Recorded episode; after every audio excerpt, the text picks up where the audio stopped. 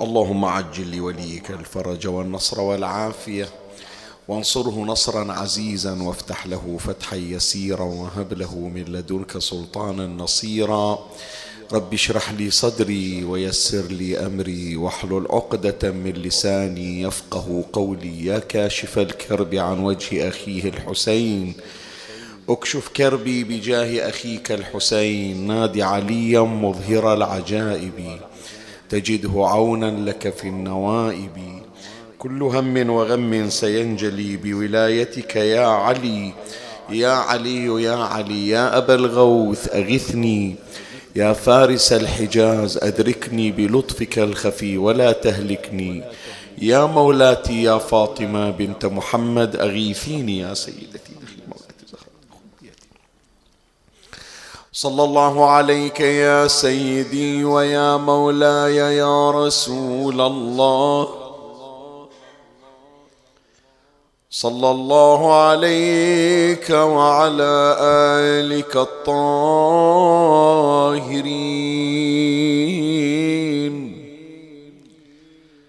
فاز من اعتصم بكم. وأمن من لجأ إليكم. يا ليتنا يا ليتنا كنا معكم سادتي فنفوز فوزا عظيما. قال سيدنا ومولانا رسول الله صلى الله عليه وآله. رحم الله قسا.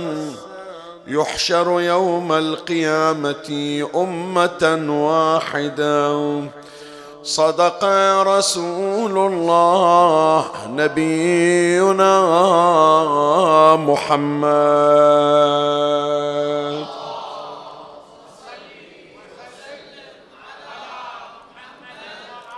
اللهم صل على محمد وآل محمد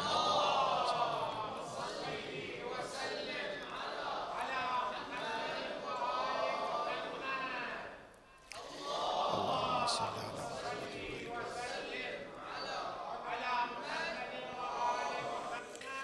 كلمة النبي صلى الله عليه وآله رحم الله قسا يحشر يوم القيامة أمة واحدة. الحديث هذا في بحار الأنوار الجزء 15 صفحة 184 ورسول الله صلى الله عليه وآله يقصد بهذا الترحم شخصا كان قد عاش في فترة الجاهلية. هذا الشخص اسمه قس بن ساعدة الأيادي. أحد حكماء العرب أحد خطباء العرب أحد شعراء العرب أحد الشخصيات المعروفة في عالم الأدب في عالم الحكمة في العصر الجاهلي. ويظهر من ترحم رسول الله صلى الله عليه وآله عليه كما سيأتي إن شاء الله في طيات البحث أن هذا الرجل عاش في العصر الجاهلي وكان يخفي إيمانه كأن مؤمنا بالله تبارك وتعالى. وستتفاجأ في بحثنا هذه الليلة عن هذا الشخص الذي عاش قبل النبي بسنوات طوال. أنا ما أريد أحدد الآن السنوات لأنه كتب التاريخ سواء صار سواء كانت هذه الكتب سنية أو شيعية. وضعت سنا وعمرا إلى قس بن ساعد الأيادي. المجمع عليه أنه على أقل التقادير عمر قس بن ساعد الأيادي فوق المئة سنة. لهذا يعتبر من المعمرين هو أو من المعمرين. روايات ومصادر تاريخية منها مثلا ابن كثير في البداية والنهاية من يمر على ذكر قس بن ساعد الأيادي. منها البيهقي مثلا في دلائل النبوة هذه مصادر سنية. يشيرون إلى أن عمر قس بن ساعد الأيادي وصل إلى ستمائة عام. يعني إيه نعم؟ يعني كان من المعمرين كان من الأشخاص الذين مد الله في أعمارهم. وهذا العمر ما كان يقضيه فقط للملذات أو من أجل الشهوات لا كانت عنده مهمة. شلون الأنبياء؟ إحنا من نسمع عن نوح أن عمره ألفين سنة وفوق الألف الألفين سنة. وأن بعض الأنبياء تجاوزت أعمارهم ثلاثمائة وأربعمائة وخمسمائة لأن عندهم أغراض وعندهم رسالة يقومون بها. قس ابن ساعد الأيادي الله مد في عمره. الآن قلت لك ما أريد أحدد العمر تحديدا وإنما أنا ذاكر لك نقل تاريخي. لكن على أقل التقادير مجمع عند كل العلماء بأنه من المعمرين. عاد عمره فوق المئة بزيادة أو بنقصان. في هذا العمر كان قس بن ساعد الأيادي مؤمن بالله تبارك وتعالى موحد بالله. حتى أنه العلماء من إجوا يدرسون شخصيته قالوا شنو كانت ديانة قس؟ قطعا أنه ما يسجد لصنم قطعا أنه غير مشرك. المشرك يسجد لصنم يعني لا يعتقد بالله ولا بالجنة ولا بالنار. بس قس هذا حينما قرأوا في سيرته وفيما نقل وأثر عنه من خطب من أشعار لا يؤمن بالله ويخبر بأنه ستكون هناك قيامة وسيعود الناس من جديد. من أشعاره مثلا في الذاهبين الأولين من القرون لنا بصائر لما رأيت مواردا للموت ليس لها مصادر. ورأيت قومي نحوها يمضي الأكابر والأصاغر أيقنت أني لا محالة حيث صار القوم صائر. عند اعتقاد بالله وعند اعتقاد بالرجوع وعند اعتقاد بالبعث. فإجوا العلماء يقولون شنو كانت ديانته؟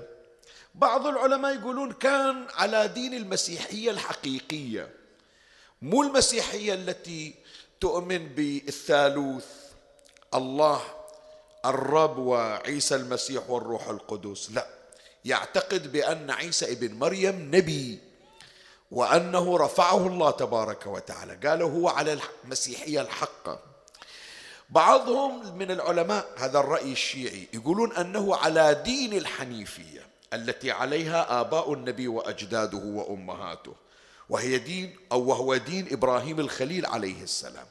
فكان قس ابن ساعد الأيادي طيلة هذه السنوات الطوال يخفي دينه. وش كان يسوي؟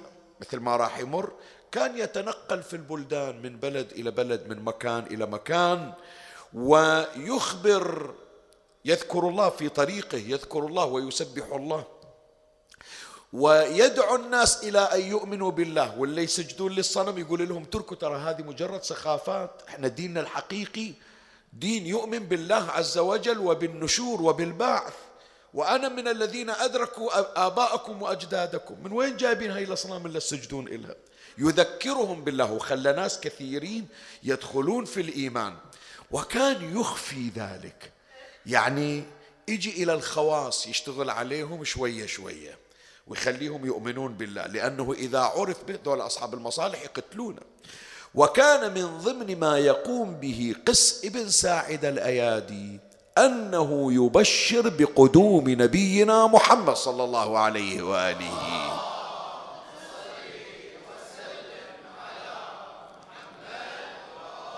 فلهذا كان النبي صلى الله عليه وآله من يجون إلى وفود من الأرياف من البلدان من الأعراب من أي منطقة كانت يسايلهم يقول لهم لحقتوا على واحد يسمونه قس ابن سعد الأيادي.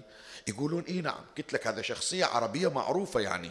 شلون من تذكر الشعراء أصحاب المعلقات؟ هذا يعتبرونه من أخطب العرب العرب حتى يضربون به المثل. يقولون أخطب من قس بن ساعدة الأيادي خطيب العرب يسمونه.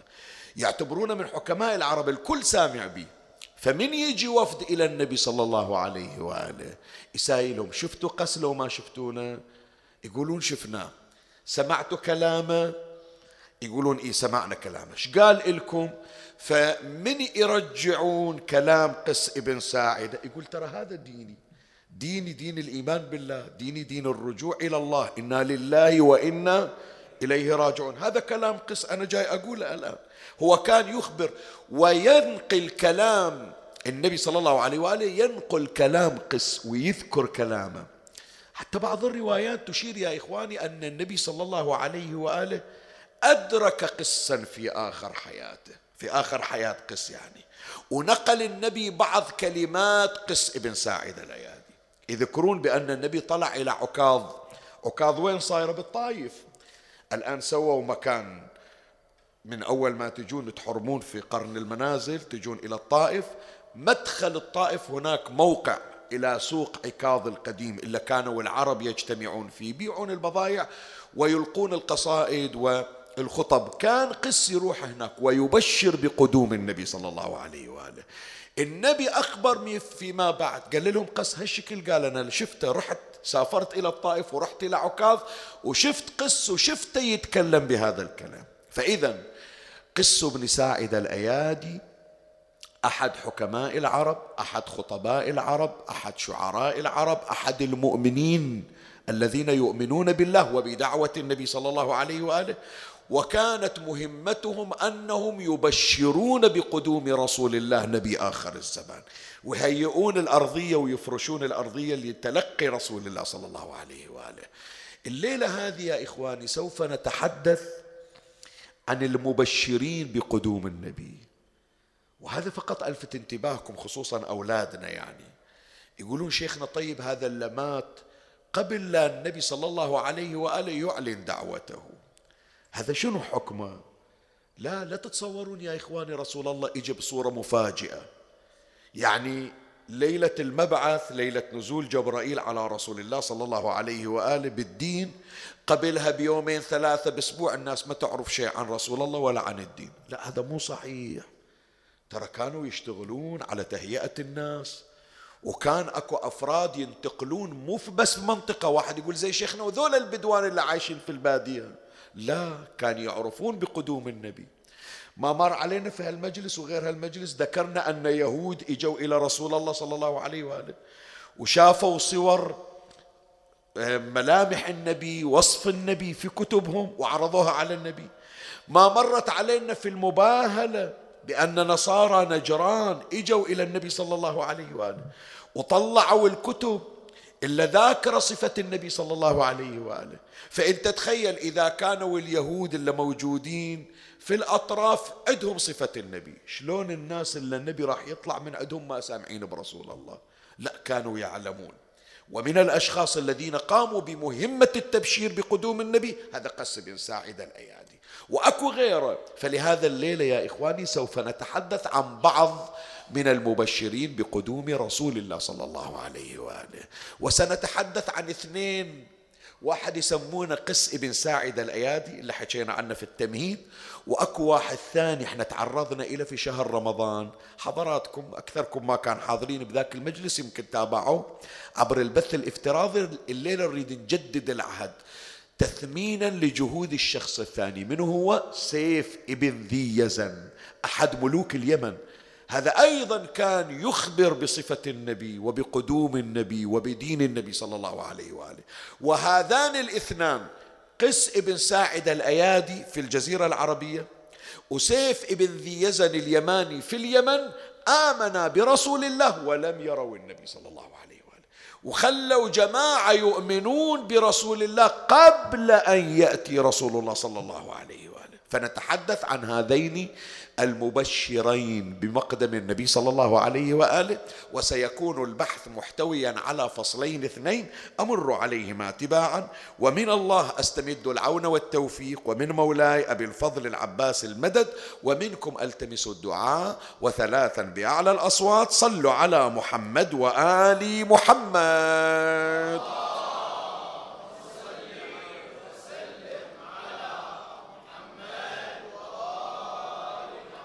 صل على محمد وعلى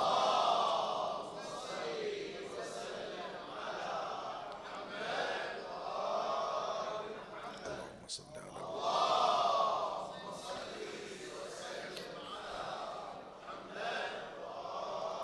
مولاي الكريم أنت حيثما كنت اسمعني وفرغ لي قلبك وأعرني سمعك وأقبل علي بكلك. بحث هذه الليلة بعنوان من المبشرين بقدوم النبي صلى الله عليه وآله شوف من أحط لك هذا الحرف من المبشرين ما أقول لك المبشرون بقدوم النبي. معناه مو بس اثنين اللي بشروا بقدوم النبي. لا عدد هائل ضخم مو شوية. منهم عيسى ابن مريم. القرآن يشير إليه.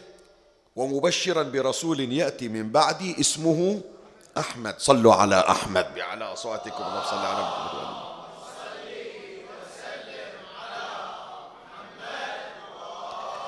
من العرب من أخبر بقدوم رسول الله. بس إحنا ما نقدر أنه نحصر هذا العدد كله في مجلس واحد. فراح ناخذ اثنين. قس ابن ساعد الأيادي وسيف ابن ذي يزن لأن لهم قضايا جدا مهمة. إحنا بحاجة أنه نتعرض إليها ولا يفوتني يا أحبتي خصوصا في هذا المجلس الشريف. ترى وقت من الأوقات كانوا أساتذتنا الخطباء ما يفوتون هذه المعلومات. الله يرحمه أستاذي رحمة الأبرار شيخ أحمد مال الله رحمه الله.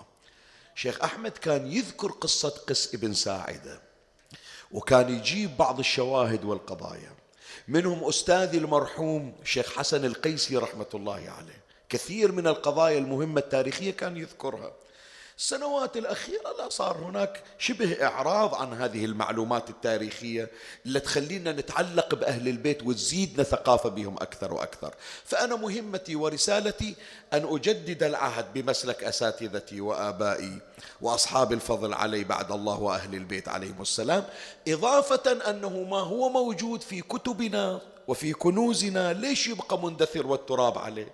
وظيفتي أني أنا أطلع. فراح أشير إلى هذين الاثنين قس ابن ساعد الأيادي وسيف ابن ذي يزن اليماني. أما قس بن ساعدة وهو المبشر الأول يعتبرون العرب بأنه أخطب العرب. أخطب العرب يعني شنو؟ يعني الخطيب الأول عند العرب. حتى أنه بعض القضايا إلى الآن العرب لا زالوا مواصلين عليها ما يدرون بأن المؤسس لها هو قس ابن ساعد الأيادي. مثلا إذا واحد يريد يكتب رسالة عادة السطر الأول بالرسالة بعد البسملة يكتب؟ من فلان ابن فلان إلى فلان ابن فلان. هذه العبارة منين إجت؟ هذا أول من وضعها قس بن ساعد الأيادي. قبل أكثر من ألف سنة هذا لبالهم جديدة يعني. لا هي الرسالة اللي كانت من زمن النبي صلى الله عليه وآله إلا حتى النبي مشى عليها تتخيل؟ حتى النبي من محمد رسول الله صلى الله عليه وآله إلى كسرى ملك فارس إلى قيصر ملك الروم إلى النجاشي. هذه من إلى من هو اللي حاطنها؟ هذا قس ابن ساعد الايادي منها مثلا الخطيب من يصعد على المنبر. إلى الآن روح شوف بالمسجد الحرام وغير المسجد الحرام. الخطيب من كذا يذكر الله ويصلي على النبي يقول أما بعد. عباد الله أوصيكم بتقوى الله. مو تمام؟ الخطبة تبدي أما بعد. عبارة أما بعد منه خلاها هو هذا قس أول من أسس لها هو. حتى بعض الأشياء صارت سنة فيما بعد. هاي الليلة يكون يهمني أنه أثير إلها. تشايف الآن صلاة الجمعة يستحب لخطيب الجمعة إذا وقف للخطبتين أن يتكئ على عصا. من أول خطيب اتكى على عصا؟ هو قس ابن ساعد الأيام مشت عليه بعدين في الإسلام. الإسلام اعتبرها سنة لأنه الرجل مؤمن في زمنه وكان يبث الإيمان. فيعتبر قس ابن ساعد الأيادي أهم خطيب عرفه العرب وهو من أخطب العرب ويضرب به المثل. إذا شافوا خطيب يقولون أخطب من قس ابن ساعدة الأيادي. طيب قس ابن ساعدة عمر وذكرنا يعني الأقوال أنه على أقل التقادير مية ميتين سنة عمره. بعض المصادر التاريخية تقول كان عمره 600 سنة ذكرنا. البداية والنهاية لابن كثير حتى العلامة المجلسي ذكرها عن المصادر التاريخية. إحنا ما لنا شغل الآن عمره 500 600 أقل أكثر. بس يهمنا في هالسنوات الطوال شنو كانت وظيفته. كانت وظيفة قس ابن ساعدة أنه يسيح في البلدان مثل عيسى ابن مريم. يطلع من بلد إلى بلد. كل بلد يعبد الله ويذكر الله ويدور الأشخاص فرد فرد لأنه كان يتعامل بالتقية. ما يقول لهم أنا أؤمن بوجود الله خاف أنه يقتل ورسالته يكون تنتهي يعني إذا قتل. بس يقعد في مكان وراح تمر علينا قضايا مهمة جدا. أنا أحضرك وأهيئك. يقعد بزاوية يقعد عند جبل يقعد عند واحة يقعد عند شجرة يذكر الله. إذا إجوا إلى بعض الأشخاص منو أنت؟ يقول أنا قس ابن ساعد الأيادي ويعطيهم مواعظ ويشتغل عليهم شوية شوية وينتقل من بلد إلى بلد. حتى من البلدان اللي اجى إلها قسوين عندنا في البحرين ترى وصل إلنا. بالقطيف بالأحساء بالبحرين في كل الجزيرة العربية. ولهذا نبينا محمد صلى الله عليه وآله اللهم صل على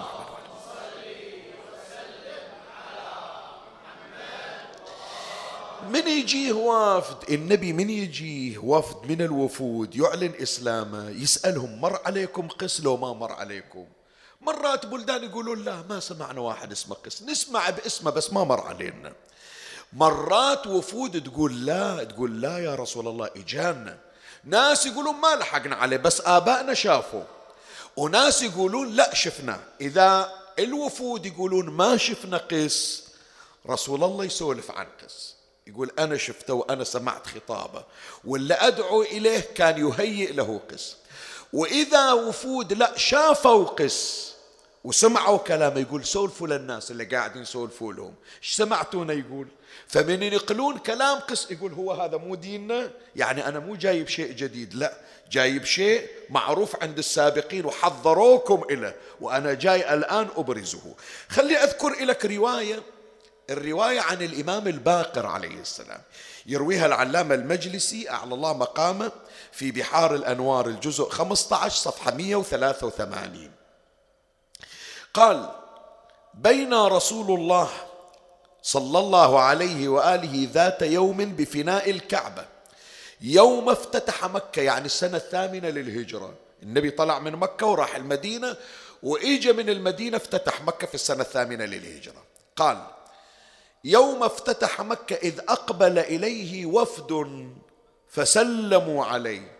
فقال رسول الله صلى الله عليه وآله من القوم؟ من وين أنتم قالوا وفد من بكر بن وائل. قال فهل عندكم من خبر قس بن ساعد الأيادي؟ مر عليكم واحد اسمه قس بن ساعد مع العلم مو من ديرة ترى. قس بن ساعد الأيادي من منطقة يقال لها أياد هذا عشيرة ثانية. بس يعرف النبي بأن قس شغلته يدور على العشائر ويعرف الناس بالإيمان وبالنبي صلى الله عليه وآله. فيسألهم النبي فهل عندكم من خبر قس بن ساعد الأيادي؟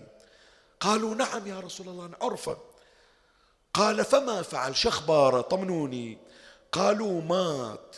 فقال رسول الله صلى الله عليه وآله الحمد لله رب الموت ورب الحياة كل نفس ذائقة الموت كأني أنظر إلى قس بن ساعد الأيادي وهو بسوق عكاظ على جمل له أحمر وهو يخطب الناس. وذكر النبي خطبة قس بس ماكو مجال أنه نذكرها لأن بتستغرق وقت أطول. لكن قال رسول الله وبلغ من من حكمه الإمام الباقر يقول وبلغ من حكمة قس بن ساعدة ومعرفته أن النبي صلى الله عليه وآله كان يسأل من يقدم عليه من إياد عن حكمته ويصغي إليها. الإمام الباقر يقول يقول من يجي واحد من ديرة قس يقول له قس شنو حفظكم؟ إيش حفظ آبائكم إيش تحفظون من عنده؟ فمن يجيبون خطبة إلى موعظة حكمة أبيات شعر يقول ترى هذا ديني. قس كان يحكي لكم قبل 200 300 سنة. ما ملتفتين إلى أنه راح يجي نبي آخر الزمان. هذا هو ديني الذي جئت به. فإذا قس كان يخطب ويعظ الناس ويذكرهم بالله. بعد معلومة جديدة خليها عندك الليلة. قس ابن سعد مو مجرد أو ابن ساعدة مو مجرد خطيب حافظ لك كلمتين لا. وإنما هو ولي من الأولياء. ولي إلى كرامات وإلى معاجز. حتى البعض يقول ما أدري قس هذا نبي إذا مو نبي هل هو وصي من أوصياء الأنبياء؟ على أقل التقادير لا نقول لا نبي ولا وصي نبي نقول ولي من الأولياء صاحب الكرامات. شلون؟ خلي أذكر لك القضية.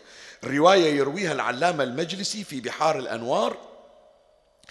الجزء 15 صفحة 228 عن نبينا محمد صلى الله عليه وآله.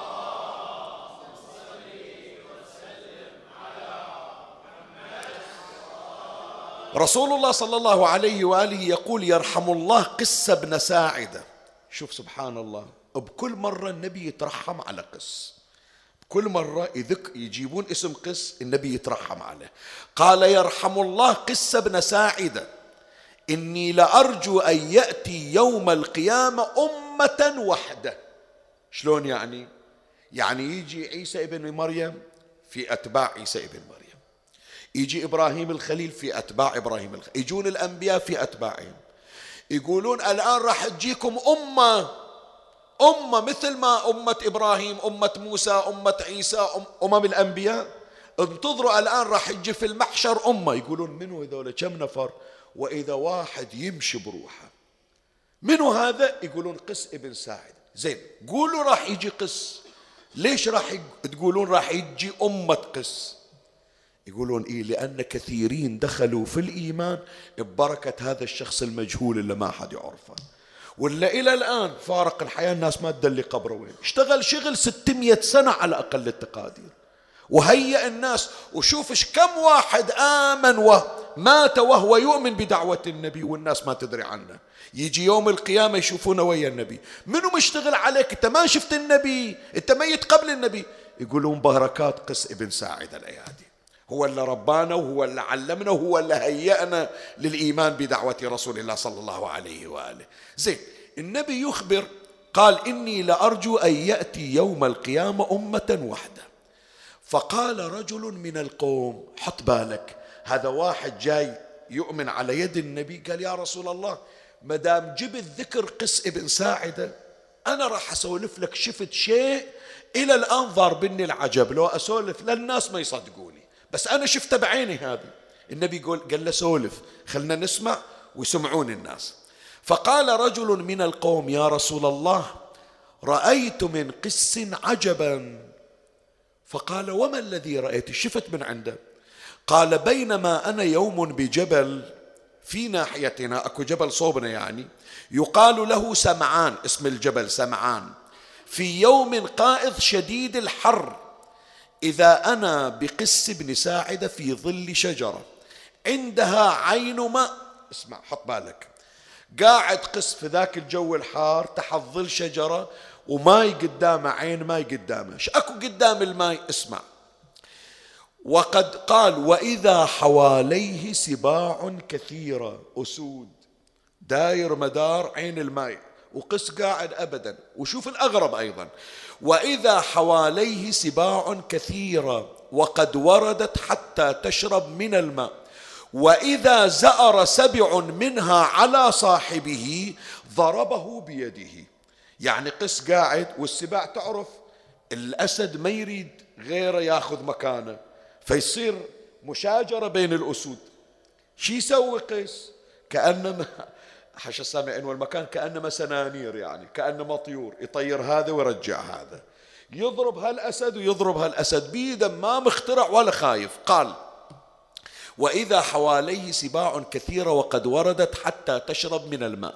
وإذا زأر سبع منها على صاحبه ضربه بيده. وقال كف حتى يشرب الذي ورد قبلك. أنت توك جاي. اكو سباع سابقتنك يحكي ويا السباع يضربها ويحكي وياها. كف حتى يشرب الذي ورد قبلك فلما رأيته وما حوله من السباع هالني ذلك. قلت أنا أخاف من الأسود. لو أخاف من هذا اللي يحكي ويا الأسود والأسود تخافه. قال هالني ذلك ودخلني رعب شديد فقال لي لا بأس عليك. لا تخف إن شاء الله. هذه حصلها المؤمن بالله. حتى الأسود تخضع له. فمن الرواية يا إخواني اللي سولفوها للنبي. واضح أولا بأن قس ابن ساعدة يعرف منطق الحيوان كما يعرفه سليمان ابن داود. بل وأن الله سخر السباع لقس ابن ساعدة الأيادي. فواضح يا إخواني بأن هذه من خصائص الولي لو لا شو تذكرنا؟ خلي أرى. نسوي اختبار إحنا عادة في كل مجالسنا نسوي اختبار سريع لبيان مقياس الثقافة المنبرية عندنا. منو يذكرنا اللي كان يضرب على رؤوس السباع وباعدها؟ إيه إيه إيه. أحسنت فدوة أروح لك الإمام الهادي لما وضعوه في بركة السباع وصارت عند الأئمة ترى من ينزلونهم في بركة السباع ويطلقون عليهم السباع يجون يتمرغون عند أقدامه والإمام بعد هالسبع وهالسبع. أيضا صارت خلي بعد اختبار أكثر هذا مو غريب عليكم يعني. بس خلينا نشوف اختبار يمكن أكثر. أكو واحد مو إمام كان نفس القضية مرت عليه. بسهلها عليكم مدفون في العراق. بعد بزيد عليكم تسهيل أكثر قتله الحجاج. عافية عليكم. سعيد ابن جبير. هذا واحد من الأولياء. سعيد بن جبير يوم جابوه للحجاج في الطريق مروا على منطقة زراعية فيها سب فيها سباع. وأكو هناك كنيسة. فذول الجلاوزة قالوا لقس الكنيسة نريد نبيت عندك. قال لهم تريدون تبيتون حياكم. بس ديروا بالكم المنطقة مسبعة أكو سباع وإحنا من نجي المغرب نسد باب الكنيسة لأن خطر علينا. فقالوا إذا راح نخلي هذا المعتقل برا هو بالسلاسل ماله وإحنا راح نطب عندك. قال خوف عليه قال حتى نفتك من عنده بعد. خلوا سعيد بن جبير خارج الكنيسة وهم طبوا داخل الكنيسة. بالليل هذا القس أشرف من فوق الكنيسة. وإذا السباع حول سعيد بن جبير وسعيد بن جبير يصلي وإذا فرغ يباعد هذا السبع وذاك السبع. هذه يذكرونها سنة وشيعة إلى سعيد بن جبير. هذه خصيصة الأولياء كانت عند قس بن ساعدة الأيادي لأنه قريب من الله. بعد أهم معلومة في هذه الليلة يمكن هي مفاجأة المجلس هذا. قس ابن ساعد الأيادي قبل مجيء النبي بخمسمائة سنة كان يؤمن بالله ويعتقد بمحمد وآل محمد صلوات الله عليهم أجمعين.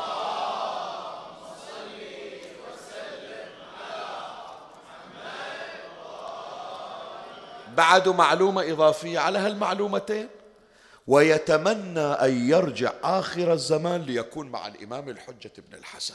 أي نعم. قبل خمسمائة سنة من مولد النبي والآن راح أذكر لك أنا بالمصدر هذا الكلام. شلون؟ قال الحديث عن رسول الله صلى الله عليه وآله.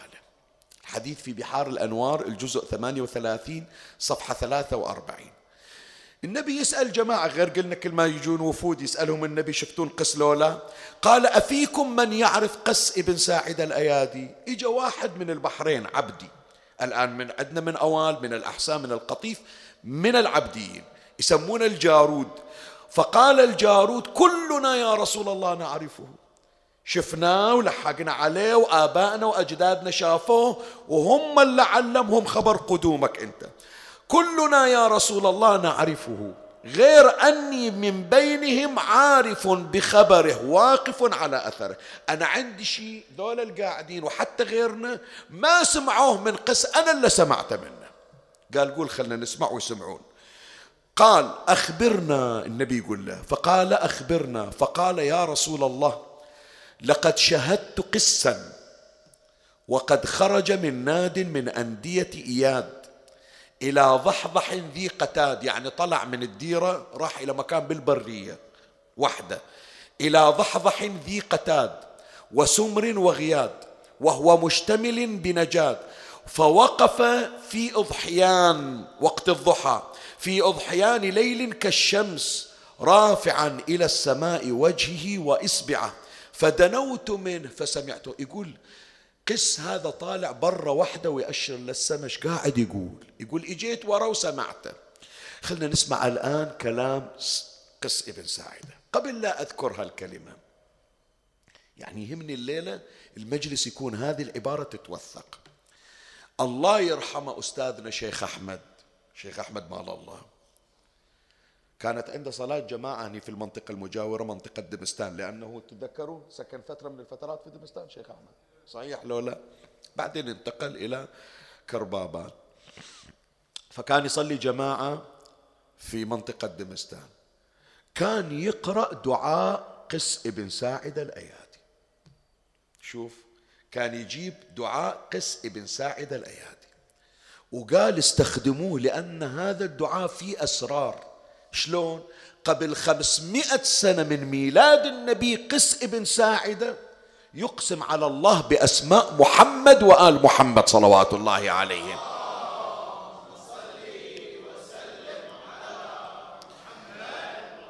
شوف القسم شوف القسم. قسم قس ابن ساعدة.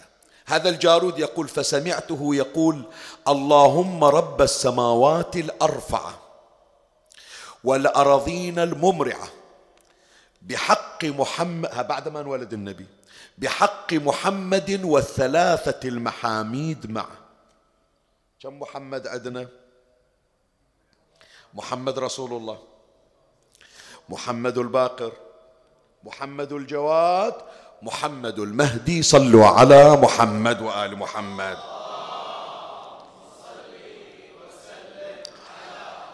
اللهم صل على محمد.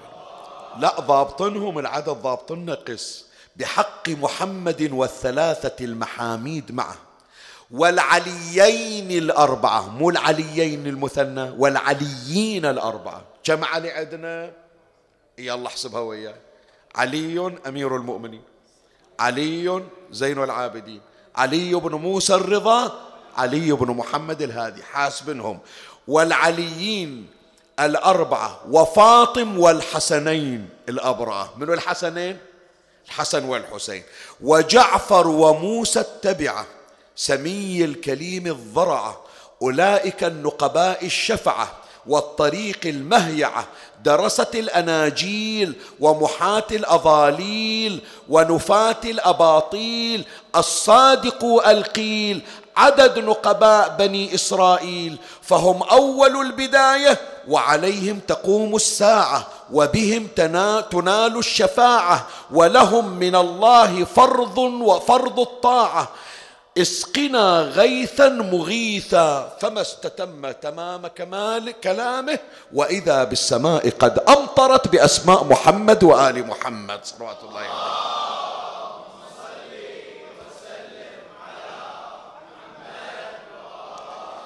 ويا ما نزل المطار. قال كلمة قس ابن ساعدة يتمنى فيها أن يرجع آخر الزمان لينصر الإمام المهدي. شوف معتقدة شلون؟ ثم قال ليتني مدركهم. يقول يا ريت عمري الآن طولت. يقول خمسمية ستمية. بس أتمنى بعد الله يعطيني عمر حتى أصير خادم لمحمد وآل محمد. وأتمنى يقول يا ريت أعيش حتى من يطلع صاحب الزمان أكون وياه. شوف إيش قال؟ ليتني مدركهم ولو بعد لأي من عمري. يعني ولو لآخر الزمان. لأي من عمري ومحياي. ثم أنشأ يقول هذا شعر قس ابن ساعد الخاص. أقسم قس قسما ليس به مكتتما. لو عاش ألفي سنة لم يلق منها سأما حتى يلاقي أحمدا والنجباء الحكما هم أوصياء أحمد أفضل من تحت السماء يعمى الانام عنهم وهم ضياء للعمى لست بناس ذكرهم حتى أحل الرجما. صلى على محمد.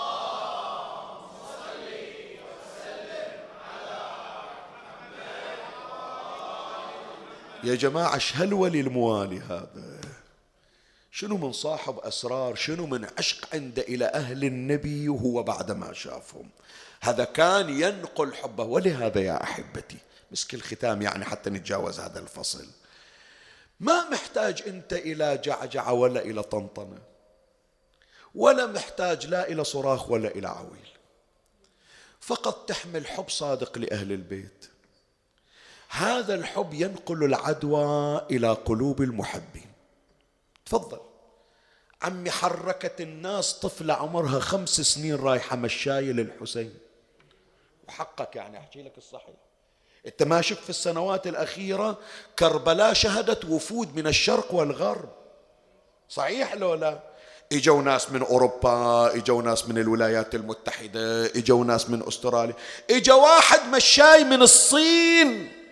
اسمعني إيش أقول لك؟ من الصين ماخذ له أكثر من 14 يوم مشي. من لزموهم قالوا لهم تعالوا أنتم سمعتوا منو؟ سامعين أي خطيب واجيتوا سامعين الشيخ الوائلي؟ سامعين فلان خطيب فلان سيد؟ قالوا أبدا. بس من شفنا هالعجوز اللي مو قادر يمشي جاي يزحف على يديه ورجله من شفنا هالطفلة اللي يوم صار التفجير تبكي يقولوا لها الدكتور شو يوجعك بابا وين يأذيك؟ قالت لا. إيه ليش تبكين قالت أبكي. ليش رقية ما أخذتني وياها؟ يا أخي شهالعشق هذا؟ شهالجنون ويا ما كل ما يزيد الدم وكل ما يزيد الإرهاب يزداد عدد المتدفقين إلى زيارة الحسين. هذول يا إخواني هذول بعدوى حبهم نقلوا حب الحسين إلى الناس. وحقك ترى إلا جو إلى الحسين. ما سامعين خطيب ولا قارين كتاب. لكن شافوا صورة الحب الحقيقي فانتقل هذا الحب إلى قلوبهم. ذاكرينها وهم أذكرها أنا. كل مرة أذكرها. أهل كرباباد إذا يسمعوني الآن يتذكرون. واحد يهودي من الولايات المتحدة اسمه ديفيد يشتغل بالسعودية بشركة أرامكو. وشركة أرامكو تبتعث للبحرين يجي إلى شركة بابكو عندنا. خلص تقاعد كان ساكن في كربابات في ضاحية السيف. يشوف عشرة أيام في السنة صغير كبير أهل البحرين كل من نزع هدومه ولبس سواد. وإلى الساعة واحدة وثنتين بالليل والجو حار. إيش صاير عندهم؟ قالوا له عندنا واحد غالي على قلوبنا. ما نلبس سواد لا على آبائنا ولا على أمهاتنا نلبس السواد عليه. حتى لو الأبو خايف على ولد أبويا مريض لا تطلع يقول كل شلة العباس إلا ليلة أبو فاضل. يطلع ويروح. قال ودوني أريد أشوف هذا المكان اللي تتجمعون فيه شلون. اجى هذا وجاب أولاده الاثنين. شاف المكان. ليلة الثاني اسمع إيش أقول لك. أنا أحكي لك مشاهدة مو سماع. ليلة الثاني لبس هو ويا أطفاله ثياب سودة قال تقبلوني أخدم وياكم في مضيف الحسين. وحقك أمريكي يهودي مستشار في شركة النفط في السعودية وبالبحرين. اتقاعد خلصت وظيفته. قام كل سنة يهد كل مكان بالعالم ويجي يخدم الحسين عندنا بالبحرين. ذيك السنة بمحرم أنا على المنبر ذكرته. قلت هذا هذا حبنا للحسين. شوف إيش سوى بالقلوب. من نزلت على المنبر من نزلت من على المنبر أهل الماتم قالوا شيخنا تفضل ترى يتابعك عبر البث في الولايات المتحدة. وداز الرسالة يقول أنا وأولادي لا تنسون ادعوا لنا ترى إحنا نحب الحسين وإحنا بأمريكا. فشوفوا يا إخواني الحب الصادق لأهل البيت هذا مثل النور الذي تنجذب إليه الفراشات ثبتنا الله وإياكم على محبة محمد وآل محمد صلوات الله عليه.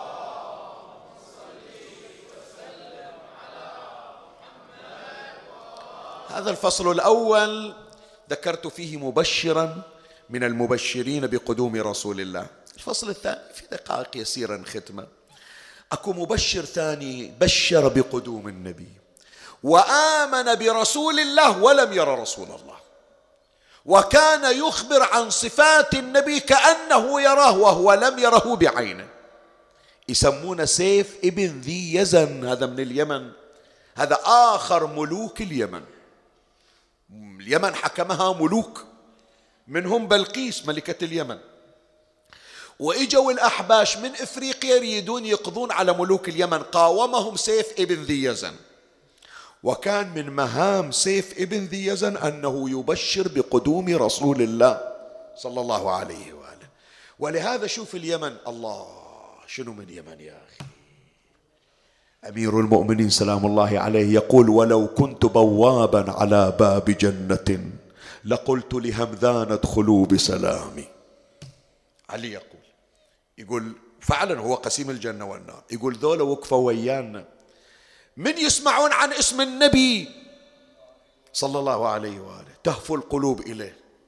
إن شاء الله يجي يوم أتحدث فيه عن أويس القرني وما له من أسرار. حاجة عنه وهم أريد أحكي عنه.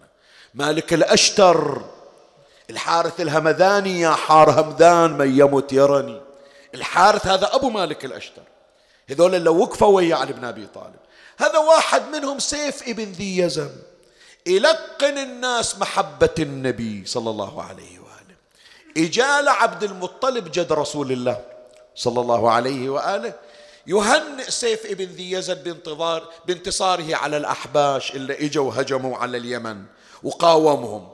جاي يهنئ من شاف سيف ابن ذي يزن وشاف جبين عبد المطلب وشاف نور يشع من جبينه قال عبد المطلب تعال أريدك أبا الحارث تعال عندي. في جلسة خاصة الجلسة العامة خليها على كتر. أريدك على صوب لأني إلي شغل وياك. اختلى به اسمع إيش قال سيف ابن ذي يزن. إلى عبد المطلب جد النبي صلى الله عليه وآله.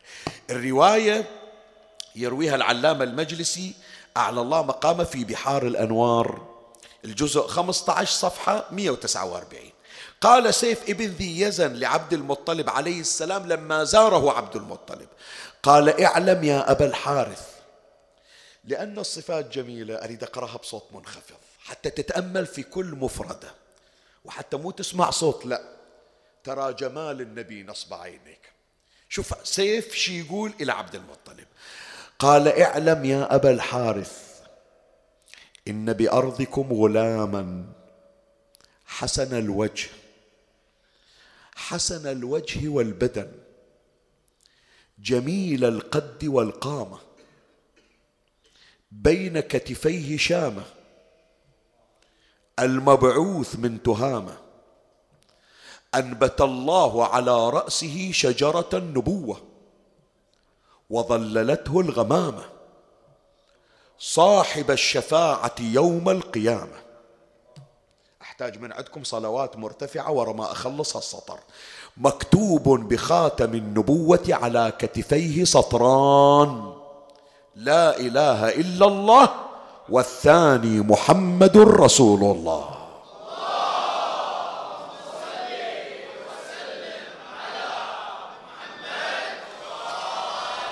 حبا في المصطفى اجعلوا الثانية أعلى من الأولى.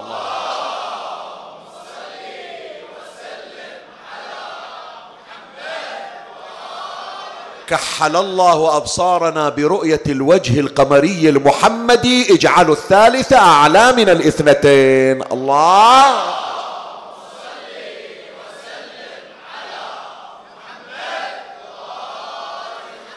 شوف سيف بن ذي يزن ماذا يقول؟ والله تعالى أمات أمه وأباه وتكون تربيته على جده وعمه.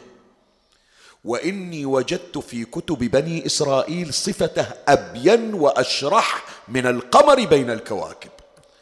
وإني أراك جده ترى من شفت النور اللي بوجهك؟ أنت الظاهر جده وينزل من صلبك. وإني أراك جده تبسم عبد المطلب. فقال عبد المطلب أنا جده أيها الملك. فقال الملك مرحبا بك وسهلا يا أبا الحارث. ثم قال له الملك أشهدك على نفس عبد المطلب. ترى أطالبك يوم القيامة. أنا ما أقدر أطلع من اليمن. وما عندي عمر فعلا. هذا سيف بن ذي يزن قتله اليهود يا إخواني. لما علموا حبه لرسول الله تم اغتياله وقتلوه وفارق الحياة ولم يرى رسول الله صلى الله عليه وسلم لكن شهد عبد المطلب قال له عبد المطلب يوم القيامة أطالبك أحط إيدي برقبتك وأطالبك. راح أعطيك شهادة أنت تشهد لي باكر ومن ترجع مكة تشهد عند محمد رسول الله صلى الله عليه وآله. قال أشهدك على نفسي يا أبا الحارث إني مؤمن به وبما يأتي به من عند ربه. اسمع. ثم تأوه سيف ثلاث مرات بأن يراه فكان ينصره وينظره. يقول يا ريت هذا ملكي كله أبيعه بس أشوف وجه محمد وأصير خادم إله وأحط نعالة قدام رجله. وما يسموني سيف ابن ذي يزن ملك اليمن يسموني سيف ابن ذي يزن خادم محمد. شوف إيش قد عشقه إلى النبي. قال له باكر أنا ماشي. قال له شوف سيف أنتوا جايين وفد 27 نفر من مكة. والضيف إلى كرامة فتطلعون بهداياكم. لكن راح أعطيك هدايا خاصة توديها إلى النبي. وتسلم عليه. وتقول له خادمك سيف ابن ذي يزن قدم لك هالتحف. أغلى ما عندي. وما يريد من عندك شيء. يريد من عندك يوم القيامة تذكر بالشفاعة وتقول له بأني قد آمنت به ولم أره. شنو من عشق يا إخواني؟ شنو من عشق قال له قال له باكر من الصبح راح أجيب لك التحف الخاصة برسول الله صلى الله عليه وآله. يوم ثاني يوم مشيت عبد المطلب. طلعوا الهدايا إلى عبد المطلب وإلى القرشيين اللي إجوا. شوية طلعت هدايا النبي. أول شيء طلعوا شنو؟ ناقة رسول الله يسمونها العظباء. هذه ناقة سيف ابن ذي يزن. وشوف من أسرار هالناقة اسمعوا شباب ما قارنها هذا قبلها اليوم بس هذه تحفة إلكم. هذه ناقة ملك اليمن. أخذها رسول الله صلى الله عليه وآله. اسمعني إيش أقول لك؟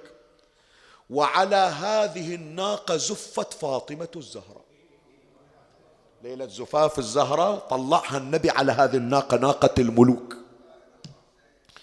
ويوم عاشر محرم من الصبح شافوا حسين يحمل طفله الرضيع على ناقته العبد بعد إيش أقول لك؟ اسمعني إيش أقول لك؟ أعطني مهلة بعدي وياك الليلة أنا.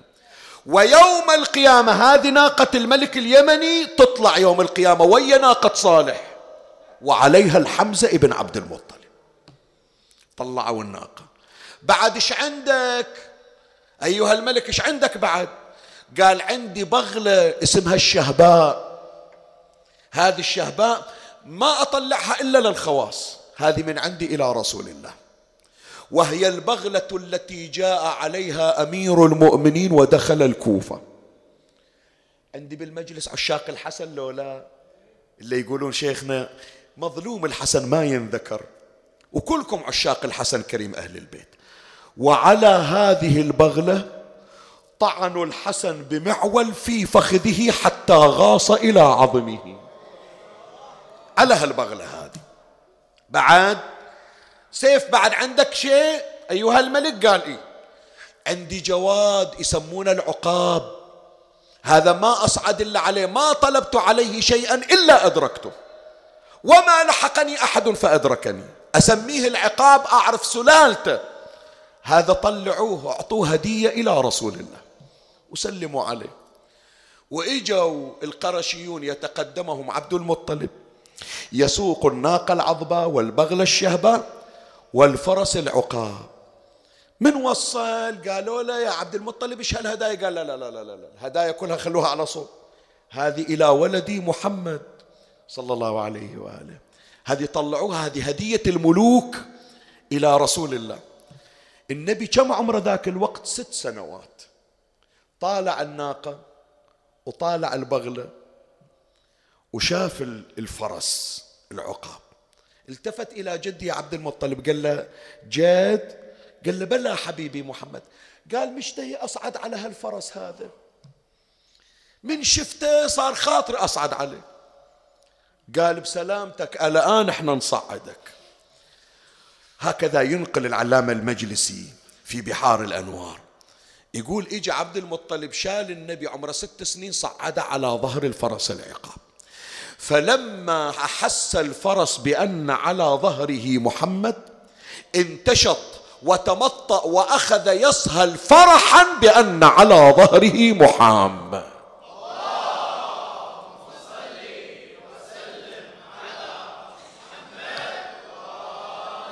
شايفين الفرس يا إخوان اللي عنده معرفة بالخيول؟ الفرس من يفرح شي يسوي؟ يشيل رجلينه وينزلها. صحيح لو لا؟ أبو طالب من شاف النبي عمره ست سنين والفرس يشيل رجلينه ويدق بها فرحان. خاف على النبي يوقع. صح على إخوانه. عنده عشرة إخوان. قال إخواني بالعجل بالعجل. خاف يطيح محمد على وجهه ما حد يتلقى. تعالوا كلنا داير مداره إجا أبو طالب فأخذ زمام الفرس اللي جاء الرسن.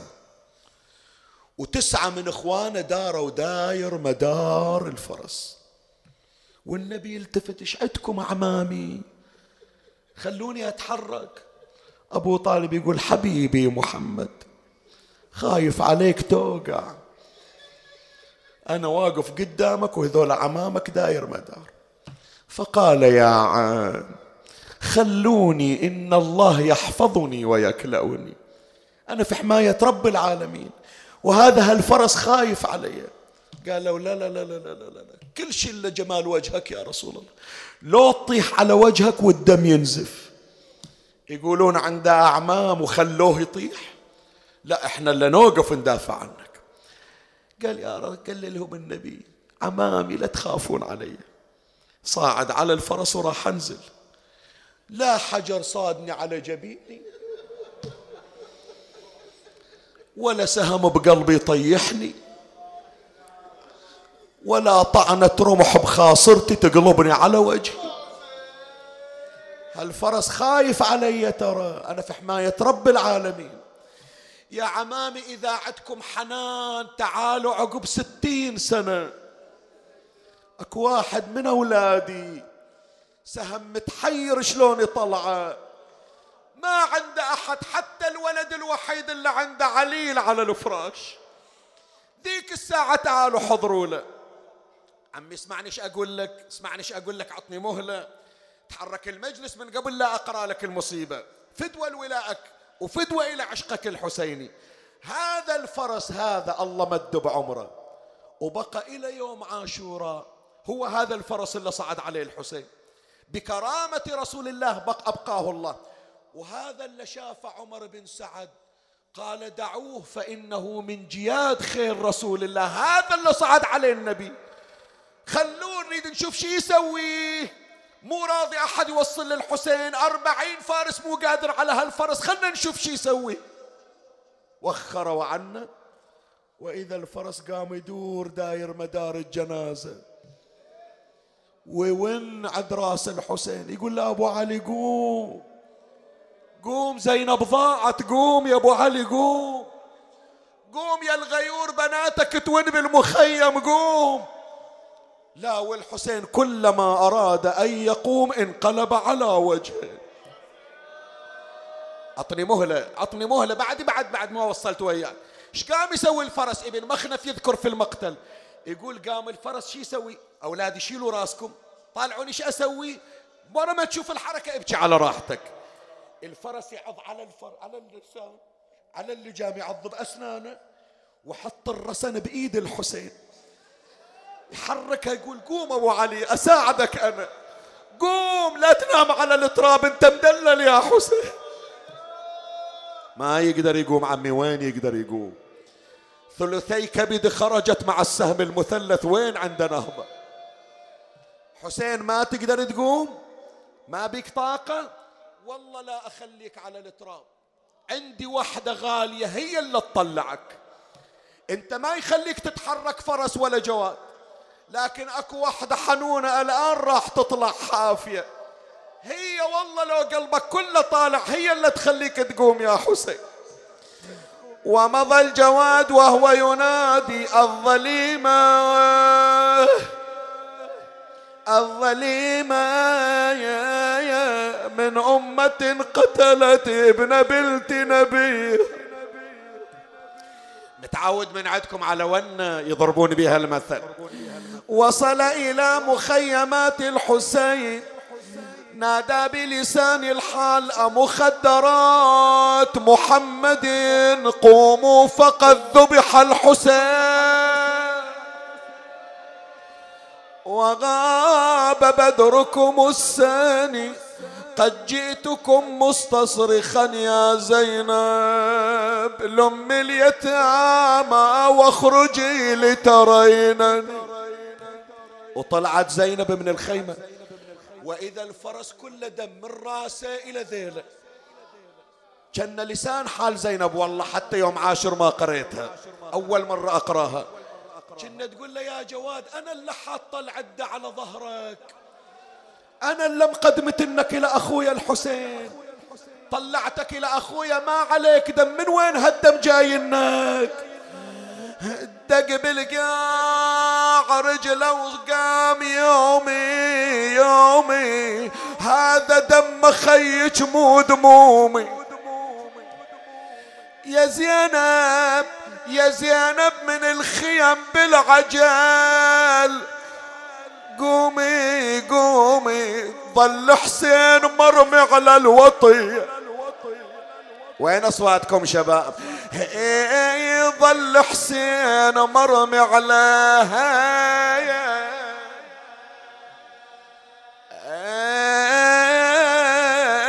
الوطي. زين ليش منزل راسك؟ مدنق راسك انت دائما رافع راسك تفرحنا. ليش اليوم منزل راسك؟ حتى دمومك ودموعك تصب على حوافرك ليش منزل راسك؟ يقلها يا بنت حامل جار خجلان. خجلان. طاح حسين عني وجيت حيرة شفت حسين مرمي فوق. تربان تربان. اسمعني. يصيحاه على زينب مو علي. إيه. قلها على زينب مو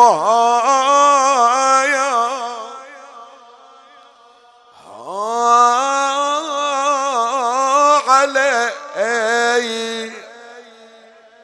تقل ما توصف لي وقع وين يقلها طاح ما بين الميادين شقلك يا زينب شفت الحسين؟ إلزم قلبك البيت قاسي. أنا شفت الحسين تصعد فوق صدر العوجي تصعد فوق صدر لا يا يا يا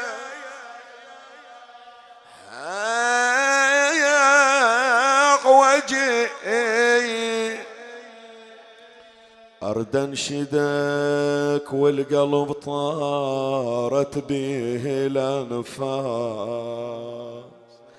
وحدك تجيني وين راح يرفع الراس. طيحت ولينا وين من طيحة العباس. أريد أوصل واحتضي بتوديع الاثنين. ويا هالطور هذا سمعني صوتك كلنا نقرأ جميعا يقول هالبطل عباس طايح بالمسنى وحسين بالحمى وعليه الخيل لما. عباس ميت وظن بعد حسين ماما. وإن كان ما حزوا العيدة راسة تلحقي ما أعرف تقول له ما أعرف أطلع مو متعودة أطلع أمشي في البراري والناس تشوفني. قال لها قاعد مكانك. زينب وأنا أجيب لك الخبر. لارجع وعاين خالته روحي فدالة. غار رجع لها يقل هلسان حال ارفع صوتك. حزة وكريمة والشمر بالرمح شال. الله يا بنت المرتضى بعدش تلاقي مجالس عاشور هذه استوت والله. وحقك يعني. يدورون هالون يقولون ما أدري إيش عندهم أهل البحرين. الناس كلها تون عشرة أيام بالسنة وهذول سنتهم كلها محرم خلاص عمي ريح روحك. ريح روحك بعد خليتك تصرخ من صميم أعماقك. أريد أقراها على راحة ومن غير ما توين لا إلى صاحب الزمان. أقراها إلى بأقل صوت منخفض خاف أذي. ركاض يا أخويا الدرب ركضيته يا حساف الشمر ما لحقيته أنا أركض خويا من خلف المهور. ريتني ميتة قبل وقت الظهور. ليش؟ شفت متربع على صدرك. شمور يقطع بنحرك وأنا من عيته. اي حسين كل شرف الدنيا مداسة. خسف صدر الفرس لمن داسة من لحية الشمر شايف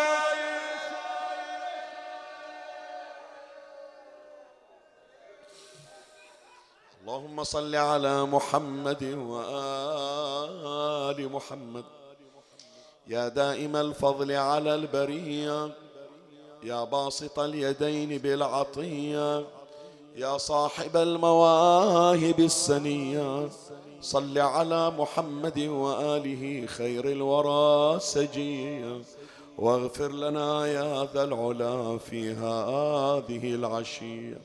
فإليك يا ربي نصبت وجهي وإليك يا ربي مددت يدي.